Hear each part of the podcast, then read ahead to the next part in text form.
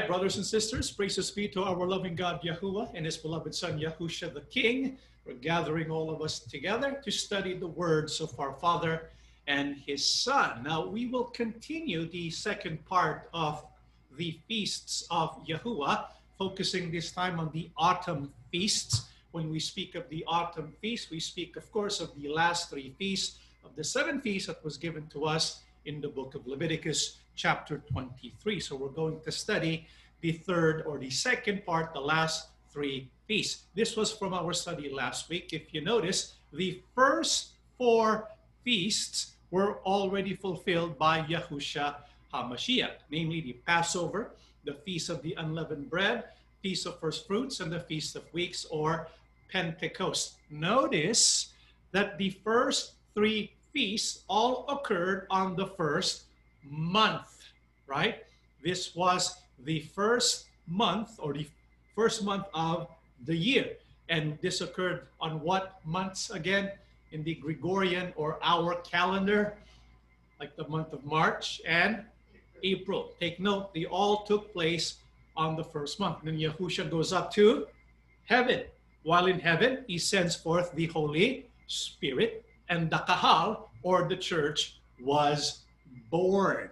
And then on the seventh month, we have the three feasts. The seventh month happens to fall on September, October, which is the autumn months. This is why what we're going to study today or focus on today are the autumn months. Why is it good for us to study that? Well, if we look at what Yahusha the king did during the first four feasts, we can probably expect that Yahusha will also do something in the last three feasts. What did he do in the first four feasts? Well, on Passover day, he died, right?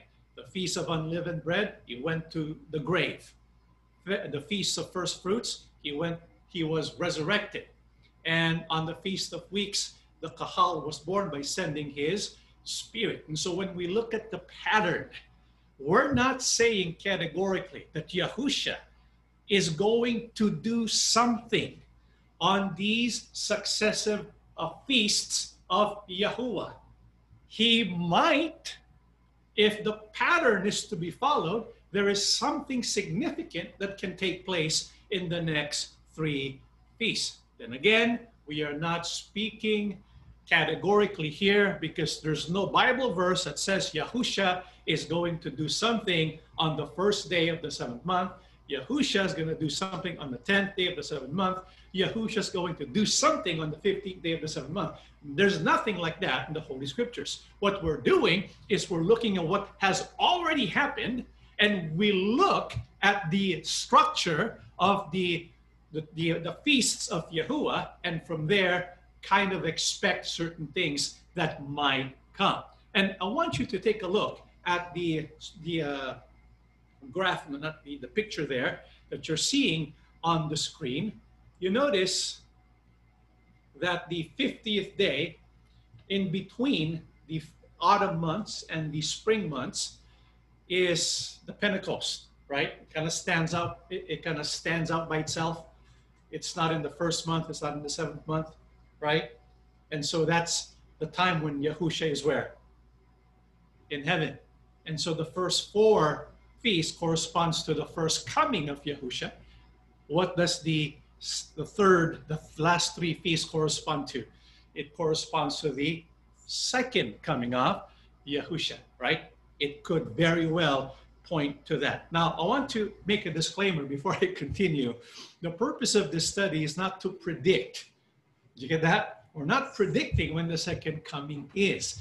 Its purpose is to be informed about events and prophecies of Scripture because it's good to have knowledge of God's words to guide us so that we can properly watch and prepare for the second advent of Yahusha the King. And so let's go first with the Feast of Trumpets, where this year is scheduled to occur September 19, 2020. Now, after this Bible study, I don't want people going around saying, oh, Judgment Day is on September 19, 2020. The Feast of Trumpets is on September 19, 2020. There are other names uh, to the feast for the Feast of Trumpets. There also, it is also called Yom Teruah, which means uh, Day of Blowing, and Rosh Hashanah, Rosh Hashanah, which is the New Year of the Jewish people. So that's the other names for the Feast of Trumpets. Now, when is it celebrated?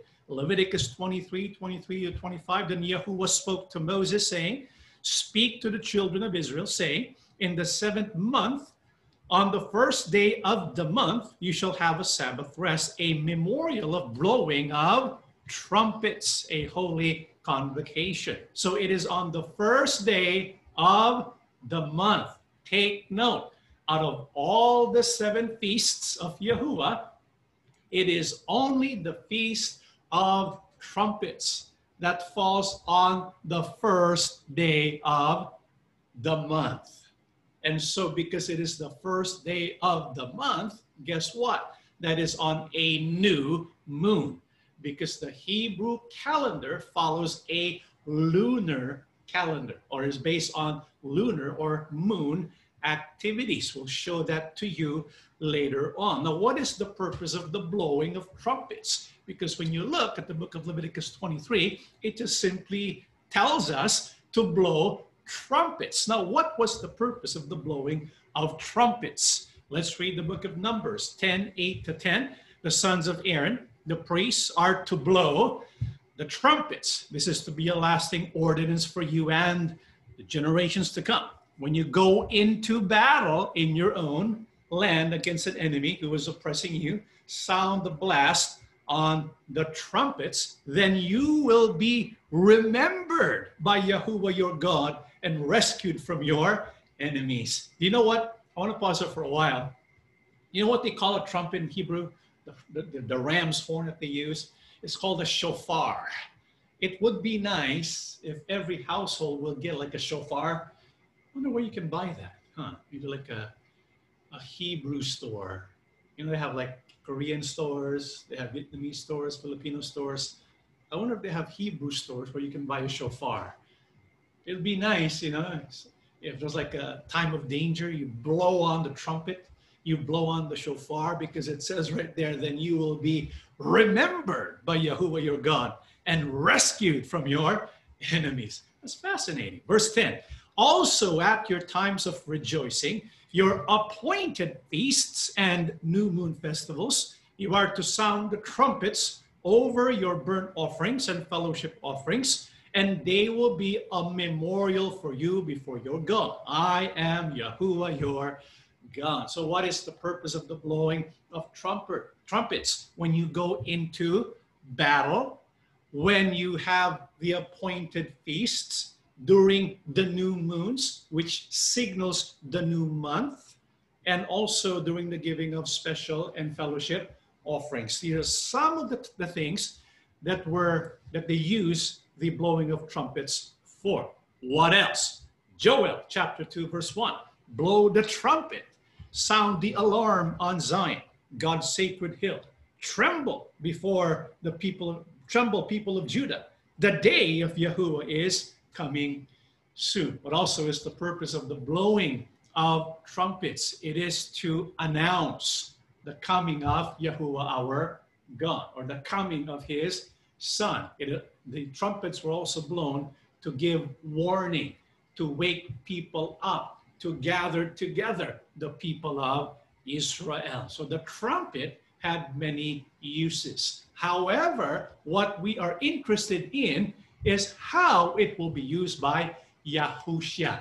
Remember, the first four feasts were performed by Yahushua on those specific days. On the Feast of Trumpets, will Yahushua also do something very significant that is related to our salvation, just like what he did during the first four feasts? I think he will. Why? How else were the trumpets used? The book of Matthew 24 31, and he will send his angels with a great sound of a trumpet, and they will gather together his elect from the four winds, from one end of heaven to the other. One use of the trumpet is to signal Yahusha's work of gathering his people together. Like when? The book of Thessalonians, chapter 4, 16 to 17. For the Lord himself will descend from heaven with a shout, with the voice of an archangel, and with the trumpet of God. And the dead in Christ will rise first. Then we who are alive and remain shall be caught up together with them in the clouds to meet the Lord in the air. And thus we shall always be with the Lord. You know, we all are expecting this day to happen, right? When we will be taken up into the air to be with Yahushua forevermore. When those who died in Christ will be risen again and be with him forevermore. This is a great reunion and we're going to meet Yahushua in the air. Here's my question to you. After we go up into the air, where do you think Yahushua is going to take us? Where is he going to take us? Remember the verse we read earlier today? The first verse that we read earlier today. What was the first verse we read today? Or the first verse? You forgot the first verse that we read today? What was it in John 14, 1 to 2? What did Yahusha say? Yahusha says, Don't let your hearts be troubled. Believe in God, believe also in me. I am preparing what? I'm preparing many rooms, many mansions for you. And what does he say? He's going to come back. When he comes back, when he appears to us, guess what will happen to his kahal? What will happen to those who are in Christ? Bible says we're going to rise up, dead or alive. We're going to go up, and He's going to take us into His many mansions. That is at the trumpet of God. So, personally, okay, I believe that when Yahusha will make his appearance so that he can bring his kahal together with him and take them to his kingdom in heaven, it will happen on a Feast of Trumpets because it says trumpets of God. What else proves that? Well, not only Thessalonians 4 16 to 17, but also Corinthians 15 50 to 53. Now, this I say, brethren, that flesh and blood cannot inherit the kingdom of God, nor does corruption inherit incorruption. Behold, I tell you a mystery. We shall not all sleep, but we shall be changed in a moment, in the twinkling of an eye, at the last trumpet. For the trumpet will sound, and the dead will be raised incorruptible, and we shall be changed. For this corruptible must put on incorruption, and this mortal must put on immortality. What further proves that the us going to heaven, going with to be with Christ in the air will take place on the feast of trumpets. In Corinthians 15, 50 down to 53, the Bible says, in a moment, in the twinkling of an eye, at the last trumpet. What will happen on the last trumpet? We're going to be changed. Why do we need to be changed? Because it says that flesh and blood cannot inherit the kingdom of God. Before Yahusha can take us to heaven with him, we need to first be changed. When will this happen? at the last trumpet. Now, what does that mean? The last trumpet. Because there are some who believe that is the last trumpet that will happen at the very end of the world. But what is the meaning of the last trumpet? If we go back to the book of Leviticus 23, 23, 25, this is what, what it says. Then Yahuwah spoke to Moses, saying, Speak to the children of Israel, saying, In the seventh month, on the first day of the month, so this is uh, the day of trumpets, you shall have a Sabbath rest, a memorial of blowing of trumpets.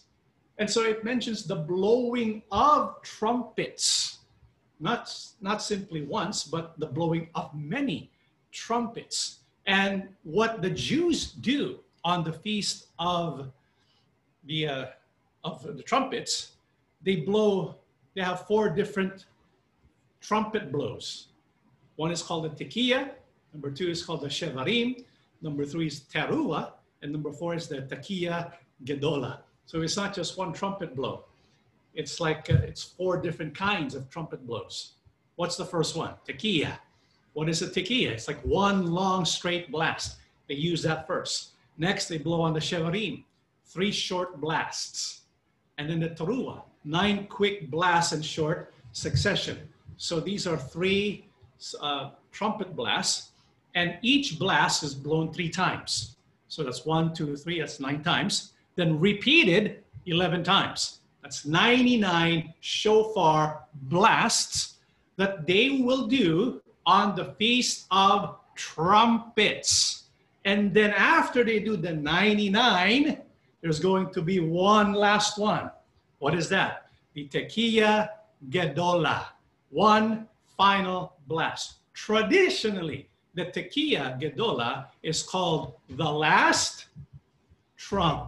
This is why when it mentions the last trump, it's in reference to what? The Feast of Trumpets. We're not talking about the President of the United States here. There might be those who are saying, okay, he's the last Trump to be caught to, to be in office. We don't know that, right? Now, what are what's an example? How does this?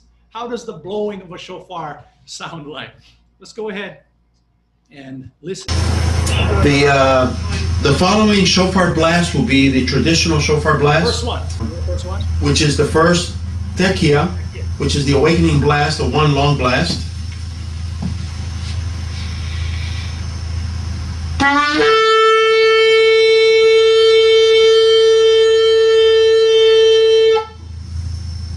That will be the Shevarim, which is the three staccato blasts.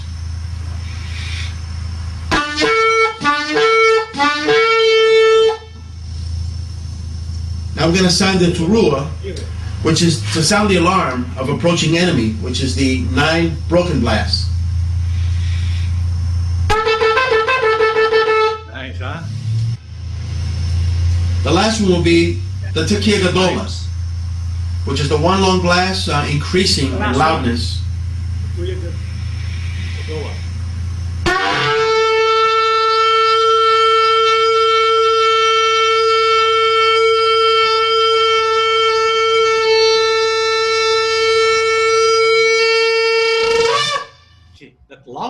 Is called the last trump. This is why I believe, according to 1 Corinthians 15, that the last trump is in reference to the Feast of Trumpets. When it is blown, we are going to be changed in the twinkling of an eye and meet Yahusha in the air to receive our salvation. Can't wait for that, right?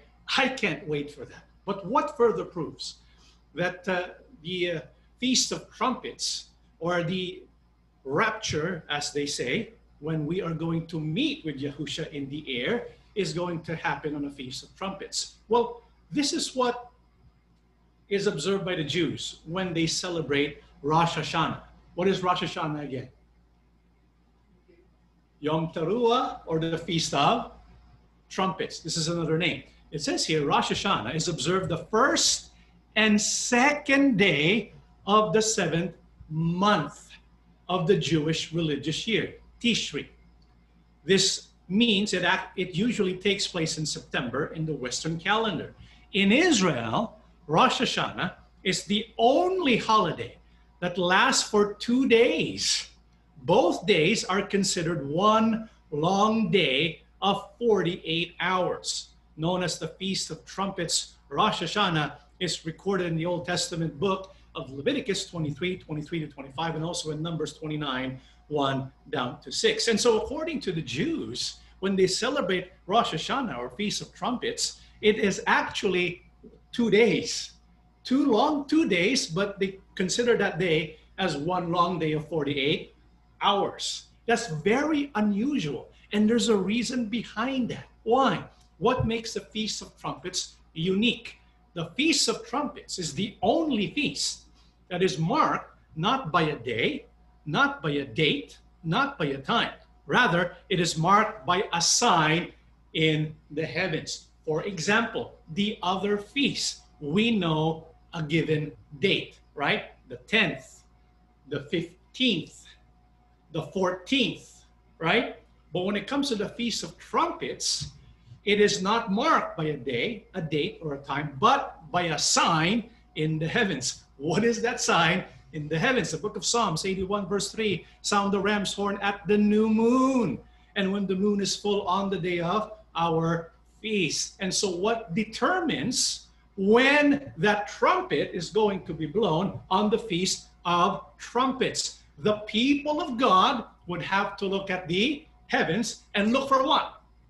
The new moon. What is the new moon? Well, the new moon, we know the moon rotates around the earth, right? And so the new moon is right there. When the new moon appears, it's we're going to be looking at the dark side of the moon. And because we're going to be looking at the dark side of the moon, what do you think it's going to look like? When it's the astro when it's the astronomical new moon. If it's the actual new moon, its position is like that right there on the screen. How is that going to look like when you when you look outside? It's going to look like that. You're not going to see anything because you're only looking at the the uh, the dark side of the moon, right? And so, according to the US Naval Observatory, under optimal conditions, the crescent moon can be sighted somewhat less than 15 hours after astronomical new moon. So when the new moon is there, you cannot see anything. It's black. You cannot see the moon. However, after 15 hours or so, according to the US Naval Observatory, usually, however, it is not seen until it is more than 24 hours old. Often it is not seen for more than 48 hours. But despite these advances, we still cannot predict the exact time or geographical location at which the young crescent will first be spotted. And so during the days of Moses, during the days of the prophets, even today, how do the Jews know it's time to blow the trumpet? They have to go outside during the time of the new moon once they see the crescent of the new moon, then they know it's time to blow the trumpet. But we don't know when that will be. Sometimes it takes 15 hours. Most of the time, it takes more than 24 hours, sometimes up to 48 hours. And so when you look outside, for example, you are a Jew and you're expecting the new moon, so you go outside and you start watching, right? You begin to watch and as you watch, uh, you begin to see all of a sudden, you see the crescent. Ah, this is the sign of the new moon. And so you report that to the chief priests, and then they blow the shofar. That's the start of the new moon. So the new moon is viewed in the western sky just after sunset. The first sighting of the new moon marks that evening, that night, and the ensuing day up until sunset as the first day of that particular Hebrew month. This is why the Feast of Trumpets is traditionally known as the feast where no one knew the day or hour. Isn't that interesting? Does that sound familiar? Of that day, nobody knows. Uh, on, during that time, no, nobody knows the day or hour. It's an idiom it is in reference to the Feast of Trumpets. This is why in Matthew 24, 36, 42, when Yahusha says, But of that day and hour no one knows, not even the angels of heaven, but my Father only. Watch therefore, for you do not know what hour your Lord is coming. And so when you see the first sign of the new moon, because it has moved, right? that is the time when the trumpet is blown because no one is sure when that day or hour will be. That feast of trumpets is called the trump the festival or feast where nobody knows the day or hour. This is why yahusha says we need to be watchful. Why is it that nobody knows the day or hour because yahuwah ultimately will be the one who will disclose when it's going to be visible by the people. And so what will Yahuwah do? First Thessalonians 4, 16 to 17, for the Lord himself will descend from heaven with a shout, with the voice of an archangel, and with the trumpet of God. See, it is God who will blow that trumpet.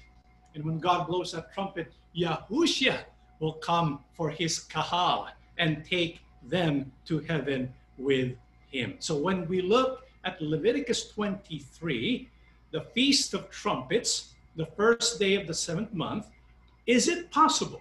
Will Yahusha take his kahal to heaven? We cannot speak in the definitive here because it hasn't happened yet, unlike the first four feasts, which has already happened.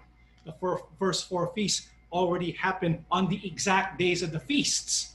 And so, could it be that on the first day of the seventh month, that Yahusha will take his kahal to heaven with him. It could very well be.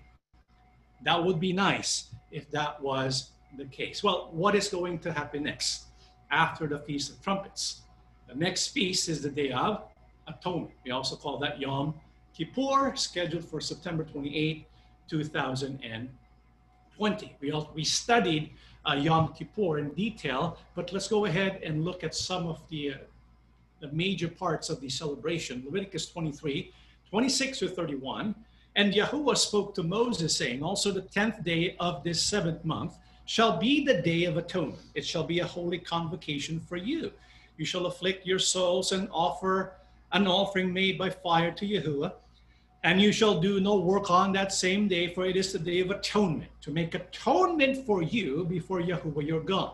For any person who is not afflicted in soul on that same day shall be cut off from his people. And any person who does any work on that same day, that person I will destroy from among his people. This is what Yahuwah said to Moses to make sure that the people of Israel know what is required of them, what is required from the people. Bible says we have to afflict our souls. Take note. I want you to take note that the emphasis of afflicting your souls. It says, You shall afflict your souls. Any person who is not afflicted in soul on that same day shall be cut off from his people. Could it be that in some future event, on a day of atonement that the people of Israel are going to be required to afflict their soul? That is a question I want to leave in your minds because it is involved and connected with the day of atonement. Remember, on the day of atonement, the high priest will do his part, but the people will have to do also their part. The people's part is to afflict their So Now, what will the high priest do? Leviticus 16, 11, 15. And Aaron shall bring the bull of the sin offering, which is for himself, and make atonement for himself and for his house, and shall kill the bull as the sin offering, which is for himself. Then he shall kill the goat of the sin offering, which is for the people. Bring its blood inside the veil, do with that blood as he did with the blood of the bull, and sprinkle it on the mercy seat and before the mercy seat. What will the high priest do to bring about atonement for the people of Israel? The Bible says he will take the bull and he will take the goat. Both will be sacrificed, and by the blood of the bull, blood of the goat, the people of Israel will be cleansed and atoned for. Question Was this fulfilled by Yahushua HaMashiach? What is your answer? Was it? Yes. When he died on the cross when he was the Passover lamb. In Hebrews 9 12 to 15, not with the blood of goats and calves, but with his own blood. He entered the most holy place once for all, having obtained eternal redemption.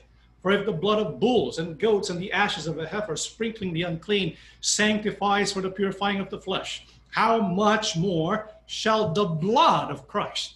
Who through the eternal Spirit offered himself without spot to God. Cleanse your conscience from dead works to serve the living God. And for this reason, he is the mediator of the new covenant by means of death for the redemption of the transgression under the first covenant, that those who are called men by who are called may receive the promise of the eternal inheritance. Did Yahushua satisfy the requirement for atonement? Yes. How so? When he died. when he sacrificed himself. When he sacrificed himself. The blood that was spilled is much better than the blood spilled from a goat and from a sheep or from a bull, right? Calves or goats. Because in verse 12, not with the blood of goats and calves, what is that in reference to? What offering? The day of atonement, right? Yahushua's blood satisfies the requirement of the Day of Atonement offering. This is why when Yahushua died, it fulfilled the requirement. However, who benefits from what Yahushua has done? That's the question. And here's the answer 9, 11, and 12. But Christ came as high priest of the good things to come, with the greater and more perfect tabernacle, not made with hands, that is not of this creation not with the blood of goats and calves, but with his own blood, he entered the most holy place once for all, having obtained eternal redemption. And so, who gets to benefit from the sacrifice of Yahusha as the high priest? Why, those who accept him as their high priest. When Yahusha came here and he died, the question is did the people of Israel, did they accept Yahusha? Did they accept him as their high priest? No. And so the people of Israel, which is what the Day of Atonement was for, was not fully manifested in the in the people of the, the people of Israel. This is why Yahusha's sacrifice on the cross will have final and more complete fulfillment in the future for the people of Israel. Yahusha came for Israel, but Israel rejected Yahusha. And so the high priest Yahusha, his atonement was first and foremost for the people of Israel. But we also got to benefit from that because Israel rejected the Messiah. And so what did Yahusha say to the people of Israel? he's speaking to the people of Israel. Luke 11, 29 to 30. And while the crowds were thickly gathered together, he began to say, This is an evil generation. It seeks a sign, and no sign will be given to it except the sign of Jonah the prophet. For as Jonah became a sign to the Ninevites, so also the Son of Man will be to this generation. You see, the people of Israel rejected Yahusha as their high priest. Why? they were asking for a sign. they wanted a sign. They wanted a sign from their king.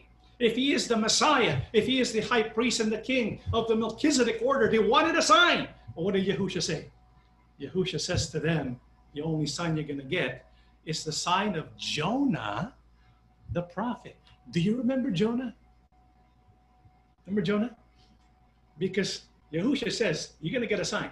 And in verse 30, he gave the sign and said to them, As Jonah became a sign to the Ninevites, so also the Son of Man will be to this generation. So Yahushua is likening himself to Jonah and the work of Jonah with the Ninevites. So Yahushua is standing for Jonah, and Israel is standing for Nineveh. And so he's making a parallel between what Jonah did with the Ninevites and what Yahusha is trying to convince the people of Israel to do when he was there. And so, what did Yahusha say as this sign, this sign of Jonah? 1132 of Luke. The men of Nineveh will rise up in the judgment with this generation and condemn it.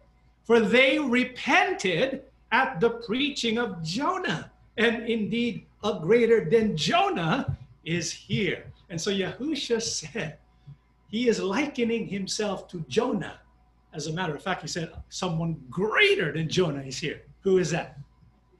Yahusha. But he's likening his this event with the people of Israel, with the event with Jonah and the Ninevites.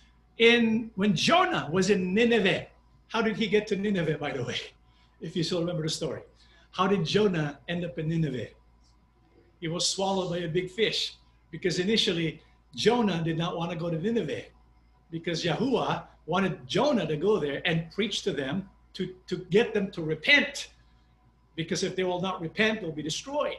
And so Jonah was spit out by the big fish into Nineveh and he began to preach. He began to preach repentance. What happened to the people of Nineveh when Jonah preached? Bible says they repented. Look at that. And what exactly did Jonah say to them? It's important. The book of Jonah, 3, 4 down to 5, it says, On the first day, Jonah started into the city. He proclaimed 40 more days, and Nineveh will be overturned. The Ninevites believed God. They declared a fast, and all of them, from the greatest to the, to the least, put on sackcloth what was preached, what was proclaimed by Jonah to the Ninevites. He said he got 40 days to repent and renew your life. Well, what would happen if the Ninevites ignored the repentance, the proclamation that was declared by Jonah? What would happen to them? Bible says their city would be overturned.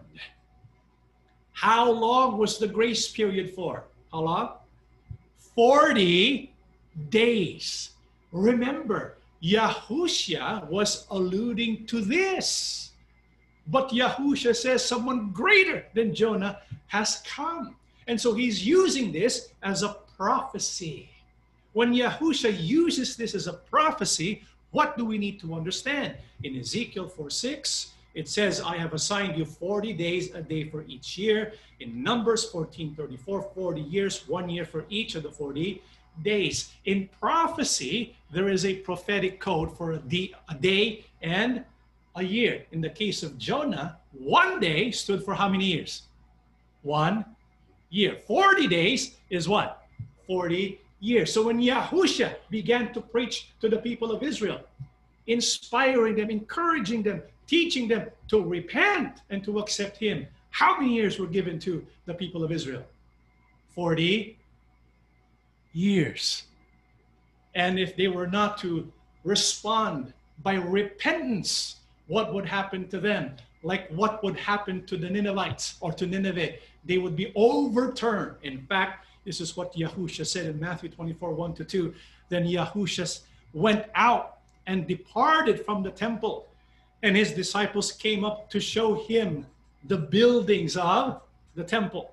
And Yahusha said to them, Do you not see all these things? And here's the big one Assuredly, I say to you, not one stone shall be left here upon another that shall not be thrown down. The temple will be overturned, every stone will be ripped apart. This is what Yahusha said is going to happen because they still have not repented. They have rejected their king, their high priest. What also will be destroyed? Is it just the temple? Luke 19, 41, 44. Now, as he drew near, he saw the city and wept over it, saying, If you had known, even you, especially in this your day, the things that make for your peace. But now you are they are hidden from your eyes. For these will come upon you when your enemies will build an embankment around you, surround you, and close you in uh, close you in on every side and level you and your children within you to the ground. They will not leave in you one stone upon another because you did not know the time of your visitation. You see what Yahusha is saying because you have rejected the one who has come for you to be your high priest and to be your king. Yahusha says, not only will your temple be destroyed and overturned, even the entire city will be destroyed and overturned. And so Yahusha, when did he begin to preach to the people of Israel about repentance? 30 AD. 40 years later, do you know what happened?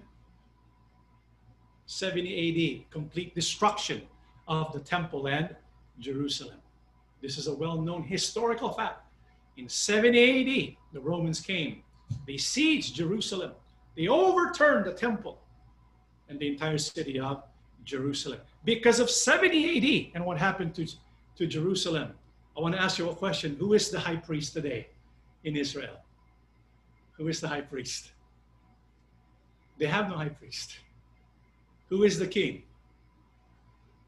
They have no king. You see, in 780, Israel ceased to be a nation.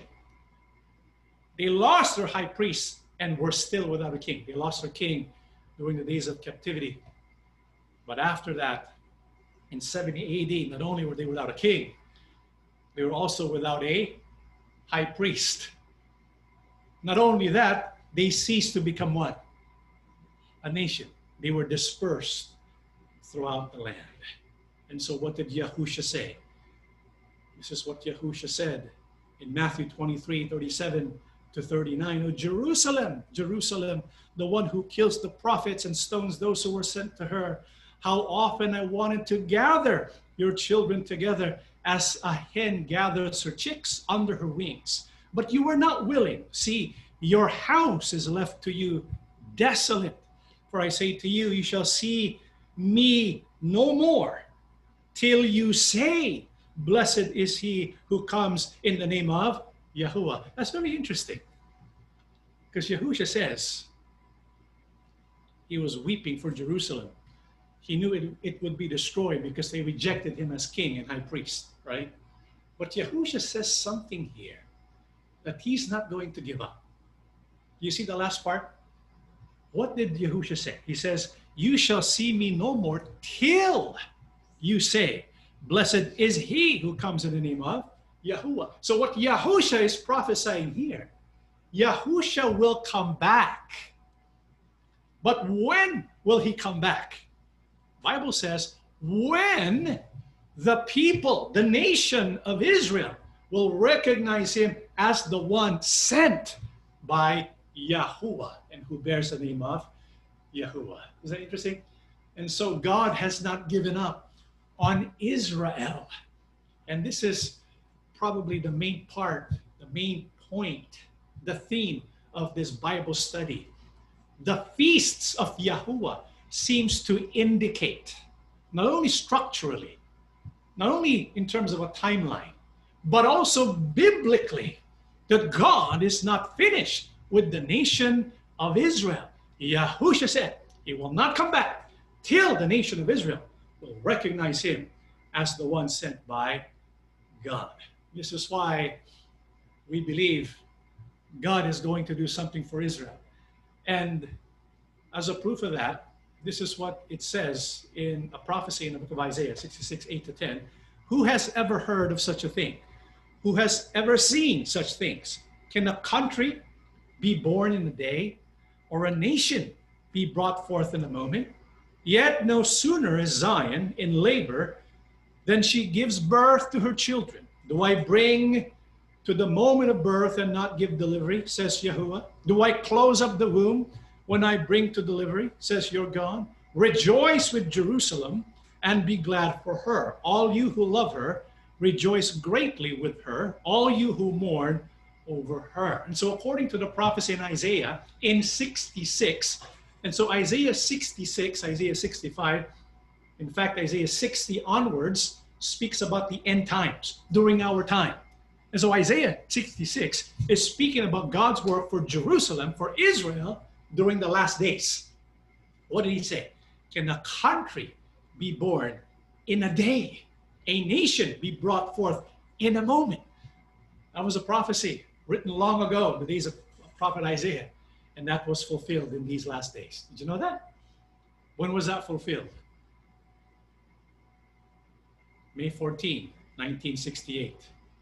The nation of Israel was born. It literally took just a day for the people of Israel to be born. What does that show you? God is not yet finished with Israel.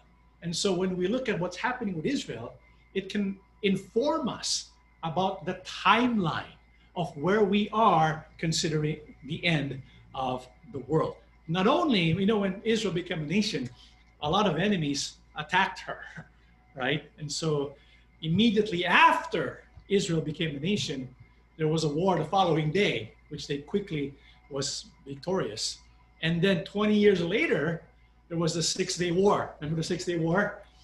This is a snippet of what happened, uh, someone's uh, testimony on the 6th Day War. On June 7, 1967, uh, IDF. What is IDF? What is IDF? Israeli Defense Force. Yeah, Israel Defense Force. Brother Maddie is here. Israeli Defense Forces, paratroopers advanced through the old city toward the Temple Mount and the Western Wall, bringing Jerusalem's holy site under Jewish control for the first time in 2,000 years. There are sound recordings of the scene as the commander of the brigade, Lieutenant General Mordecai Mota Gur, approaches the old city and announces to his company commanders, We're sitting right now on the ridge and we're seeing the old city. Shortly, we're going to go into the old city of Jerusalem that all generations have dreamed about. We will be the first to enter the old city, and shortly afterwards, the Temple Mount is in our hands. I repeat, the Temple Mount is in our hands. General Rabbi Shlomo Goren, chief captain of the IDF, sounded the shofar at the Western Wall to signify its liberation to Israelis and Jews all over the world. This was a joyous and momentous occasion, many considering it a gift from God. So God apparently is not yet done with Israel. He will do something for Israel. And so, what will God do for Israel in the future? That's where we are informed by the feasts of Yahuwah. So, in 70 AD, Israel ceased to be a nation, was without a high priest and without a king. But today, right, Israel is again a nation.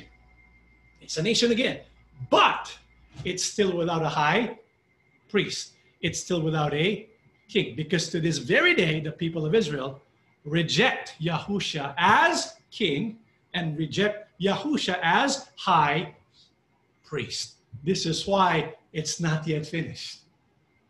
What is the proof? According to prophecy, what is going to happen still? Well, take note of this prophecy in Isaiah 53, 4 to 7. You know this prophecy very well, Isaiah 53. Surely our griefs he himself bore, and our sorrows he carried. Yet we ourselves esteemed him stricken, smitten of God, and afflicted. But he was pierced through, uh, he was pierced through for our transgressions, he was crushed for our iniquities. The chastening for our well being fell upon him, and by his scourging we are healed. All of us, like sheep, have gone astray. Each of us has turned his own way. But Yahuwah has caused the iniquity of us to fall on him. He was oppressed and he was afflicted, yet he did not open his mouth. Like a lamb that is led to slaughter, and like a sheep that is silent before its shearers, so he did not open his mouth. This is a prophecy about who? Yahusha. This is a messianic prophecy. It was fulfilled in Yahusha when he, like a lamb, was slaughtered on the day of Passover. However, Isaiah 53 is not yet completely fulfilled. What is not yet fulfilled? We read Isaiah 53, 4 to 7. Let's read 53, 1 to 3. Who has believed our report? And to whom has the arm of Yahuwah been revealed? For he shall grow up before him as a tender plant and as a root out of dry ground. He has no form or comeliness. And when we see him, there is no beauty that we should desire him. He is despised and rejected by men, a man of sorrows and acquainted with grief. And we hid, as it were, our faces from him. He was despised, and we did not esteem him. And so what was what is not yet fulfilled in Isaiah 53 it is the repentance of the people of Israel because in Isaiah 53 it mentions that the people of Israel are confessing this is a confession who has believed our report they are now confessing to what they have done that they despised and did not esteem the one who died for them and for the rest of the world. And so this is going to be fulfilled. This is why in Zechariah chapter 12, 10 to 14, take note of this prophecy that must be fulfilled. I will pour out on the house of David and on the inhabitants of Jerusalem. I Want to pause there for a while? when it speaks of the house of David, what is that referring to? People of Judah, right? The nation of Israel. And so God is speaking about what will happen in the future. I will pour out in the house of David and on the inhabitants of Jerusalem the spirit of grace and of supplication, so that they will look on me whom they have pierced. Who is that one they have pierced? And so the prophecy says, time will come when the people of Israel will look upon him whom he pierced, and they will mourn for him as one mourns for only for an only son. And they will weep bitterly over him, like the bitter weeping over a firstborn. In that day, there will be a great mourning in Jerusalem, like the mourning of Hadadrimmon in the plain of Megiddo. The land will mourn, every family by itself, the family of the house of David by itself, and their wives by themselves the family of the house of Nathan by itself and their wives by themselves, the family of the house of Levi by itself and their wives by themselves, the family of the Shimeites by itself and their wives by themselves, all the families that remain, every family by itself and their wives by themselves. So, what is this a prophecy about? What is it a prophecy of? It is about the day when the people of Israel as a nation they're going to repent and mourn and afflict there.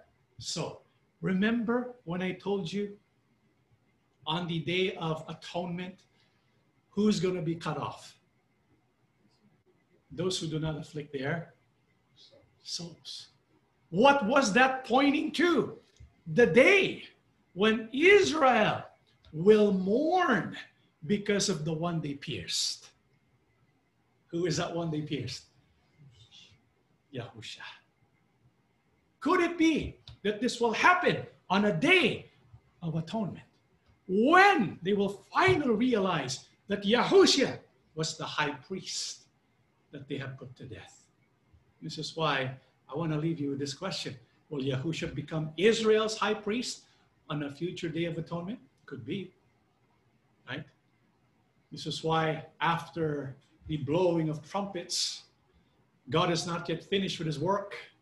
This is why, if all was done, then after the blowing of the fifth, after the, uh, the, the feast of the fifth feast, the feast of the trumpets, then there should have been no more trumpets or no more feasts, right? But we still have number six, Day of Atonement, and we still have number seven, Tabernacles, right? And so there must be something else that God is going to do. There must be something else that Yahushua is going to do. What could that be? It could be that Yahusha on the Day of Atonement would become the high priest for the people of Israel. He is already the high priest of his church. But now he will complete the Day of Atonement that started when? The days of Moses. For the people of Israel. Because the Day of Atonement is called the National Day of Atonement for Israel as a nation. So, what we can see with the events and future events unfolding is the church. It's not just the church that's being restored, but Israel is also being restored. Remember what happened to Israel? In 70 AD, they lost everything.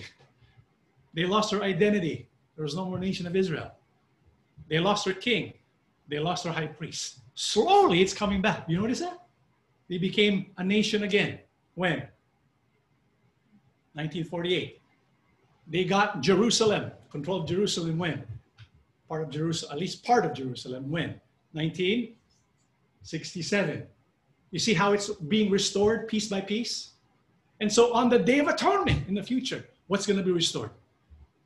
They're going to get a high priest who will be Yahusha HaMashiach. This is why when we look at Leviticus 23, the Feast of Trumpets, Yahusha takes his kahal to heaven but he's not finished with Israel. So he will Yahusha become Israel's high priest. Will Israel be a part of God's work of salvation? Well, we know it's being restored. The nation was restored. High priest going to be restored on Day of Atonement. But Israel still doesn't have a king, right? But then again, we have the Feast of Tabernacles. Sukkoth. And what is Sukkoth all about? Well, let's read the book of Leviticus 23, 33 to 35. Then Yahuwah spoke to Moses, saying, Speak to the children of Israel, saying, The 15th day of this seventh month shall be the feast of tabernacles for seven days to Yahuwah. On the first day, there shall be a holy convocation. You shall do some customary work on it. So this is celebrated on the 15th, Day of Atonement on the 10th. And what happens on the 15th? Uh, 23, also on the 15th day of the seventh month, when you gather, when you have gathered in the fruit of the land, you shall keep the feast of Yahuwah for seven days. On the first day there shall be a Sabbath rest, and on the eighth day a Sabbath rest. And you shall take for yourselves on the first day the fruit of beautiful trees, branches of palm trees, and boughs of leafy trees, and willows of the brook. And you shall rejoice before Yahuwah your God for seven days. And so on the 15th day, on the Feast of Tabernacles, what is that all about? What is included in the activities they're going to do? It mentions a gathering, right? The gathering of the fruit that is in the land. And so this is a harvesting as well. This is why in Exodus 34 22 celebrate the Feast of Weeks, Pentecost, with the first fruits of the wheat harvest, and the Feast of Ingathering at the turn of the year. This is why the Feast of Tabernacles is also called the Feast of Ingathering. Take note, there's many things happening in the Feast of Tabernacles. It begins with gathering, the gathering of more harvest. The first harvest was the wheat harvest, but there's a harvest during the autumn too. And this is called the Feast of In Gathering. In Exodus 34 22, in another translation, you must celebrate the festival of harvest with the first crop of the wheat harvest and celebrate the festival of the final harvest at the end of the harvest season. So there's two harvest seasons, right? One, festival of harvest, and also this one, the festival of ingathering or tabernacle. This suggests prophetically that God's work of salvation continues after Yahushua's kahal has been taken to heaven. You see that? the work of God's salvation continues even after the kahal has been brought to heaven. And what, what day or what does God instruct his people to do throughout this celebration? This is a nice part right here in Deuteronomy 16, 13, and 15. You must observe the festival of shelters for seven days at the end of the harvest season, after the grain has been threshed and the grapes have been pressed. This festival will be a happy time of celebrating with your sons and daughters, your male and female servants and the Levites, foreigners, orphans, and widows from your towns. For seven days, you must celebrate this festival to honor Yahuwah your God at the place he chooses. For it is he who blesses you with bountiful harvest and gives you success in all your work. This festival will be a time of great joy for all. So, what's the command of God to his people on the Feast of Tabernacles? You have to rejoice. It's a happy festival during the days of tabernacles. And so, what do you think will happen? What will Yahusha do on the day of tabernacles? Take note. On the Feast of Trumpets, what did he do? He brought the kahal to heaven. But there are still people on earth.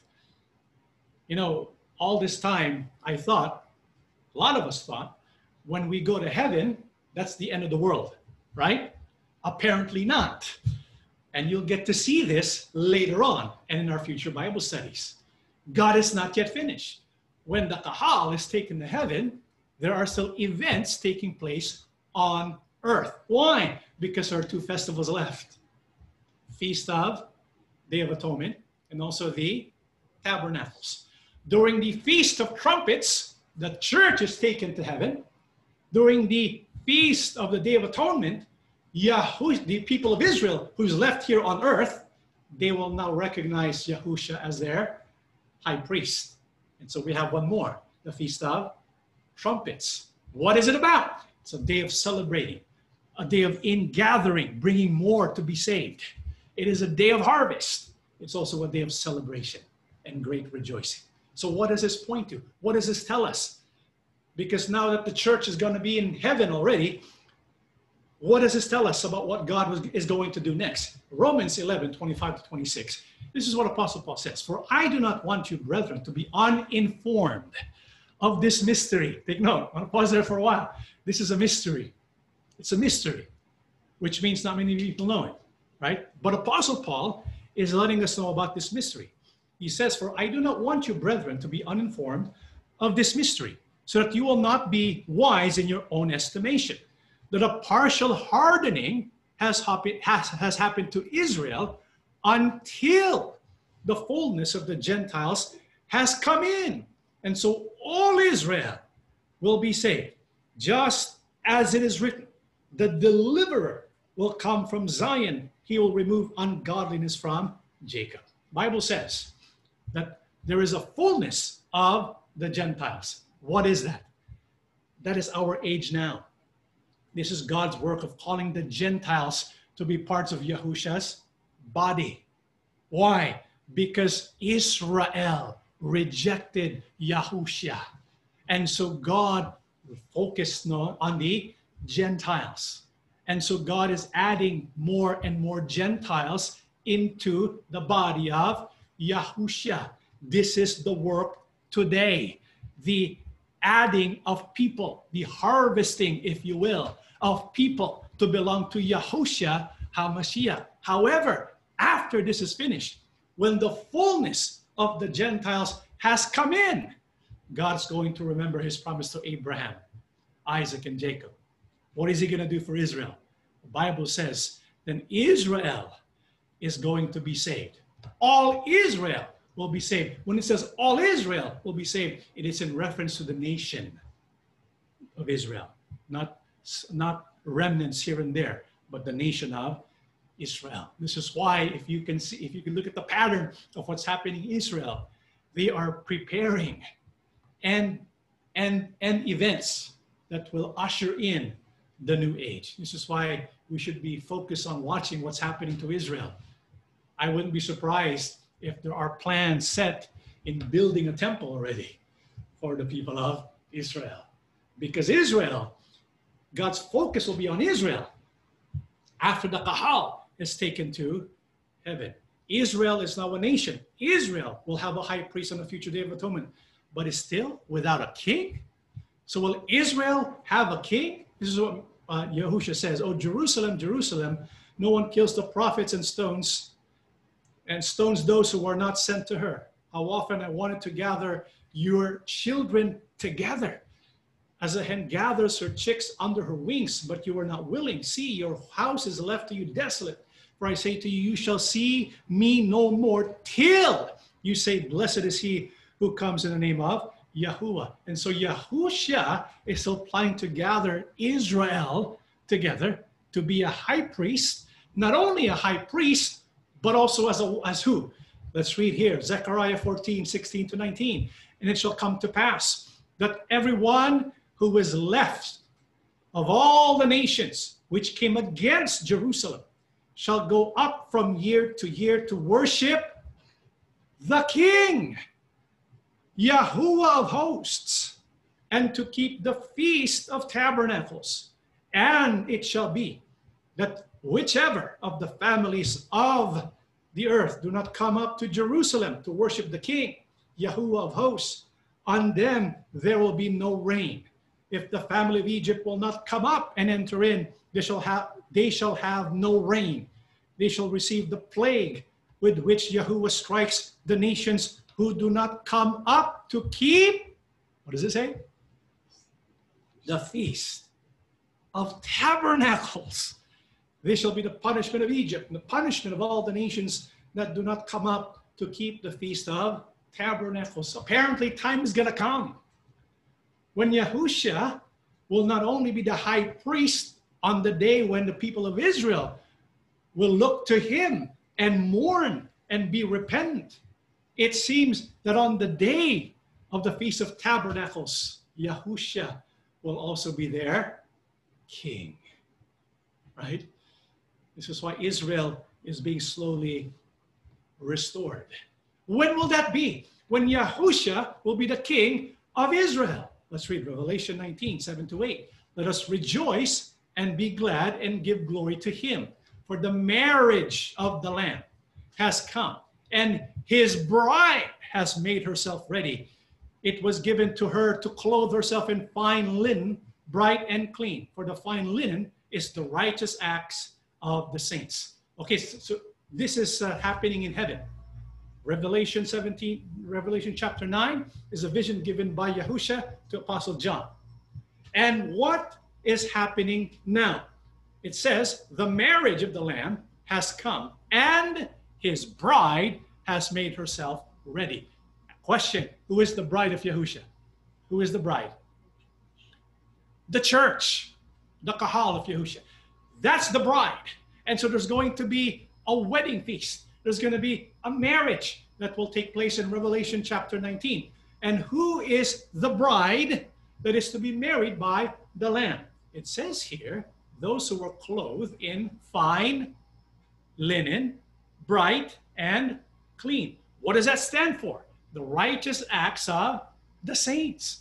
And so there are people in heaven who is the kahal, the church, who is going to be wearing fine linen, bright and clean.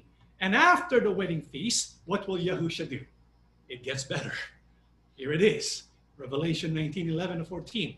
And I saw heaven open, and behold, a white horse, and he who sat on it is called faithful and true.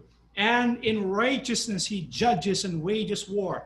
His eyes are a flame of fire, and on his head are many diadems and he has a name written on him, which no one knows except himself. He is clothed with a robe dipped in blood, and his name is called the Word of God. And the armies which are in heaven, clothed in fine linen, white and clean, were following him on white horses. Interesting. So after the wedding feast, what is Yahusha going to do? Heaven's going to open up. He's going to ride on a white horse and when he rides on his white horse, what is he going to do? Bible says he's going to wage. What does it say? He's going to wage war. That's why he's got his weapons with him. He's got a sword with him. And who's going to be, be behind him, following him, also on white horses? Those wearing the fine linen, the white and clean clothing. Who are they? That's the Kahal the followers of Yahusha. They're also going to be following on white horses. Where will they go? What will they do? They're coming from heaven. Where are they going to go? Revelation 19, 15 and 16.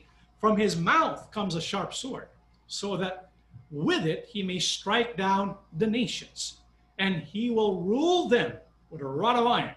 And he treads the winepress of the fierce wrath of God the Almighty and on his robe and on his thigh he has a name written King of Kings and Lord of Lords. And so Yahusha is going back to earth.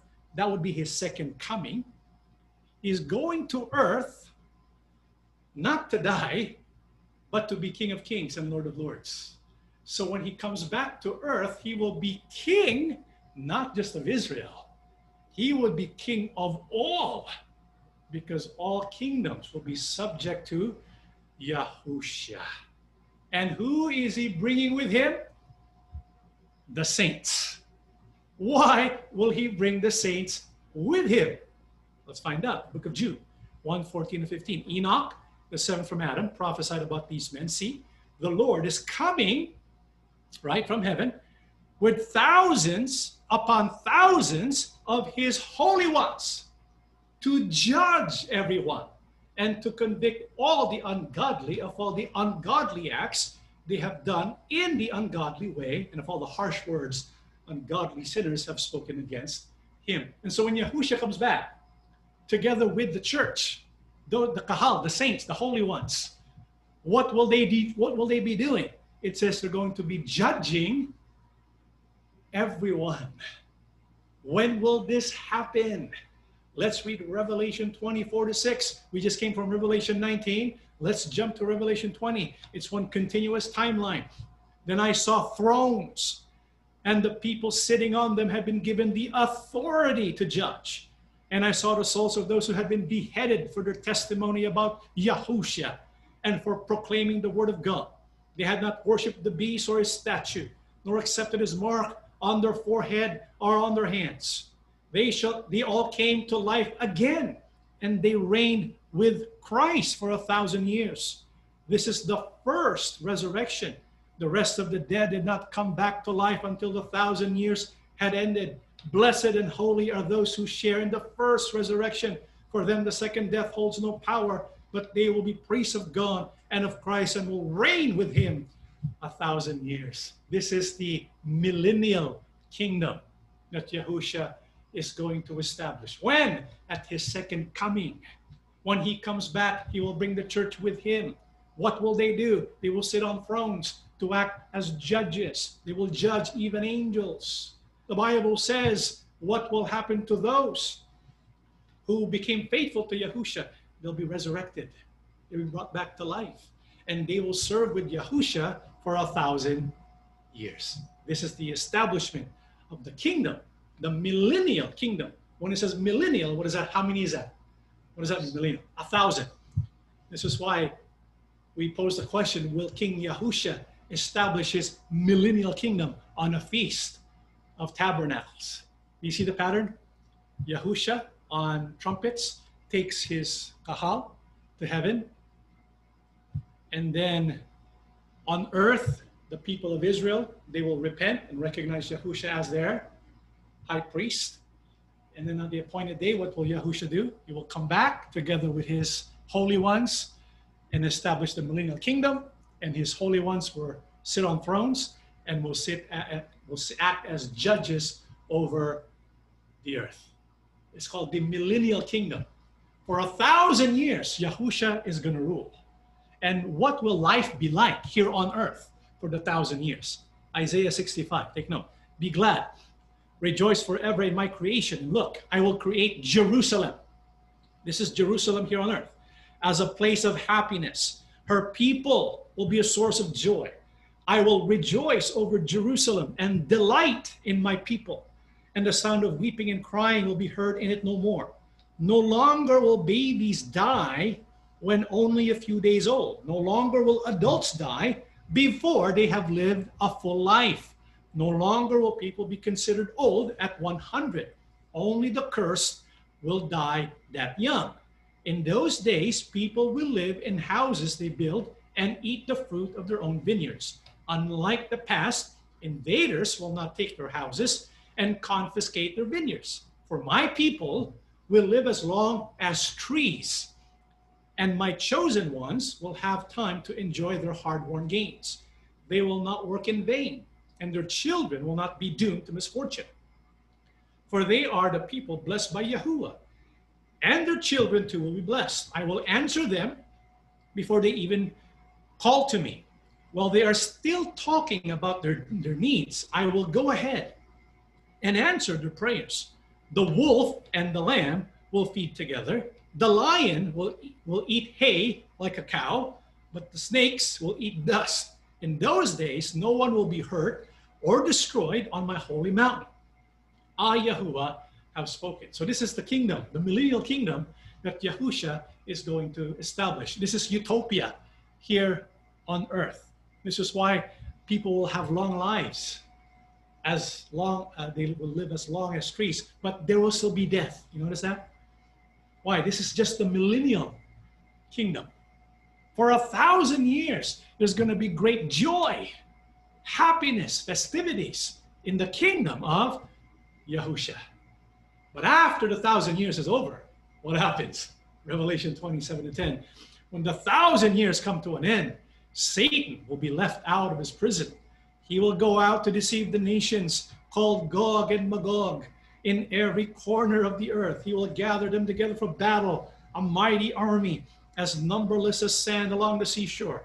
And I saw them as they went up on the broad plain of the earth and surrounded God's people and the beloved city. But fire from heaven came down on the attacking armies and consumed them.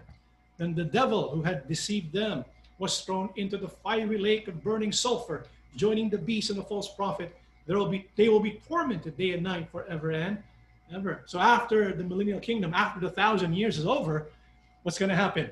Bible says the Satan will be left out of his prison. And what will they do?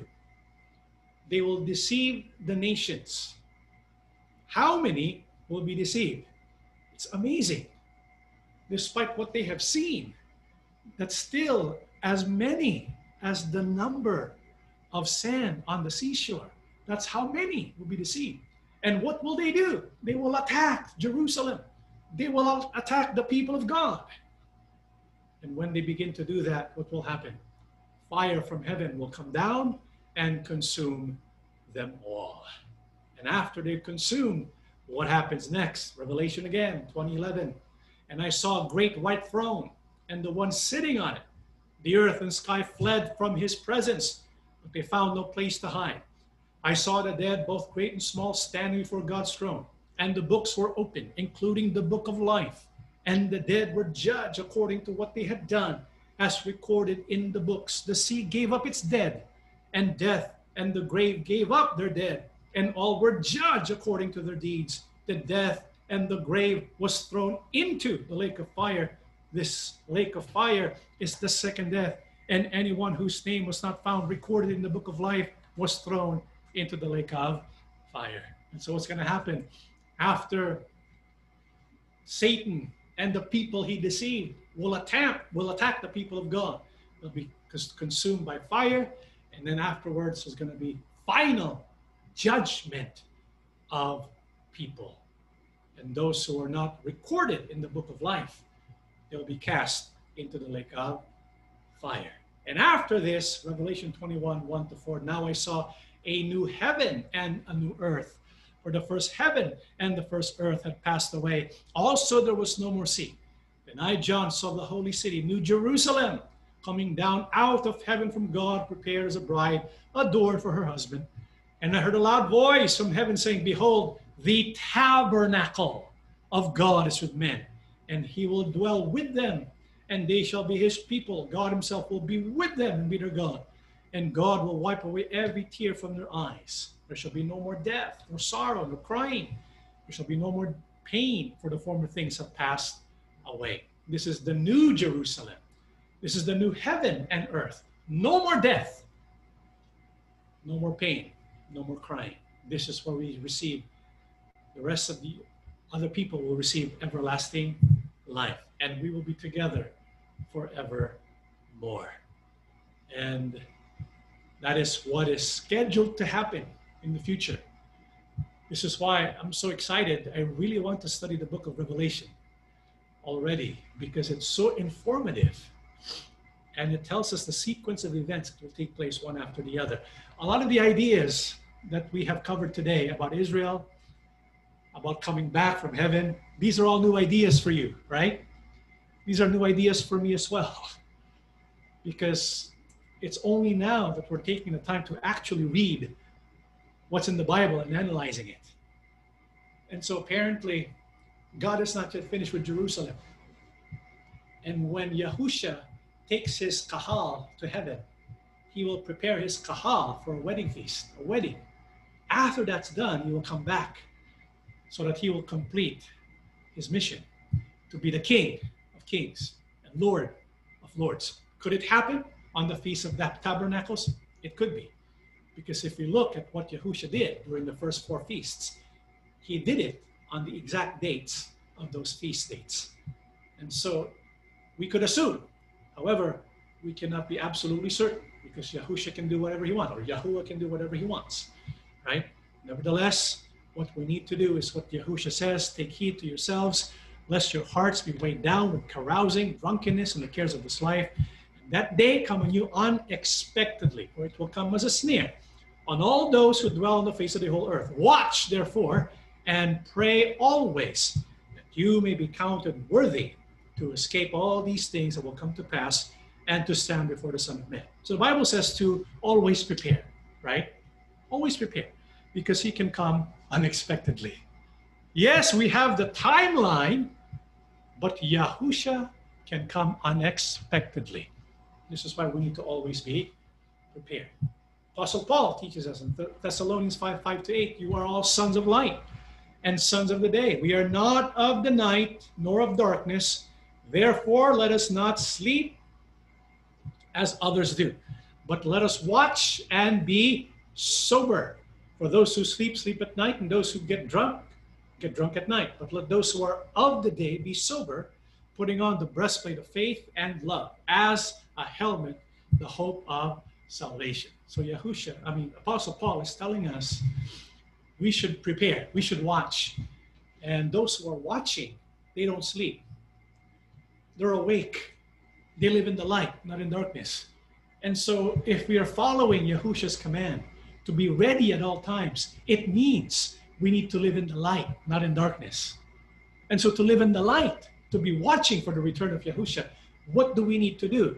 Final passage of our studies, Ephesians 5, 8 to 14. For you were once darkness, but now you are light in the Lord. Live as children of light. For the fruit of the light consists in all goodness, righteousness, and truth. And find out what pleases the Lord. Have nothing to do with the fruitless deeds of darkness, but rather expose them. For it is shameful even to mention what, what the disobedient do in secret. But everything exposed by the light becomes visible, for it is light that makes everything visible. That is why it is said, Wake up, O sleeper, rise from the dead, and Christ will shine on you. Do you want to prepare for the second advent of Yahusha? Do you want to prepare for the blowing of the trumpet that will bring the people of Yahusha into his presence? When that trumpet is sounded, then we have to live in the light. How do we live in the light? By the fruits of our actions goodness, righteousness, and truth. What must we seek? We need to seek that which pleases our Master, our King, Yahusha. If we do this, then we are prepared. Is it possible that the return of Yahusha, that his appearing will take place on a day of uh, trumpets? Could be. And personally, as part of watching, we should all be aware of these festival dates because they should be proclaimed. And we need to proclaim it so that the people of God can see its pattern and rehearse it so that we can be fully prepared for the second advent of our King, Yahusha HaMashiach. That is our lesson. Let us stand and we shall pray together. Everlasting Abba. Yes. Yahuwah God Almighty. Yes. Thank you so much for showing us your will. Yes. Thank you for showing us the mysteries of your word. Yes. We believe that you have a plan for your people. You are a gracious God Yes. who wants all people to be saved. Amen. Use us as your instruments to proclaim your kindness, to proclaim your words, yes. that many more may be embraced by your salvation. Amen. Yahusha, our King, we praise you as well. Yes. Increase our faith. How we long for that day of your appearing, Yes. when we will see you from heaven above, Yes. and you will take us to be where you are with now, to be with you forevermore. Amen. Please help us to endure. Help us to look up to you always, that we can be ready, watchful, and sober, always ready to receive your promised salvation. Hmm. We believe that you have listened to our prayers, Abba, Yes. that you have pardoned all of our sins. Yes. For we ask everything in the name of our Lord and Savior, Yahusha HaMashiach. Amen. Amen.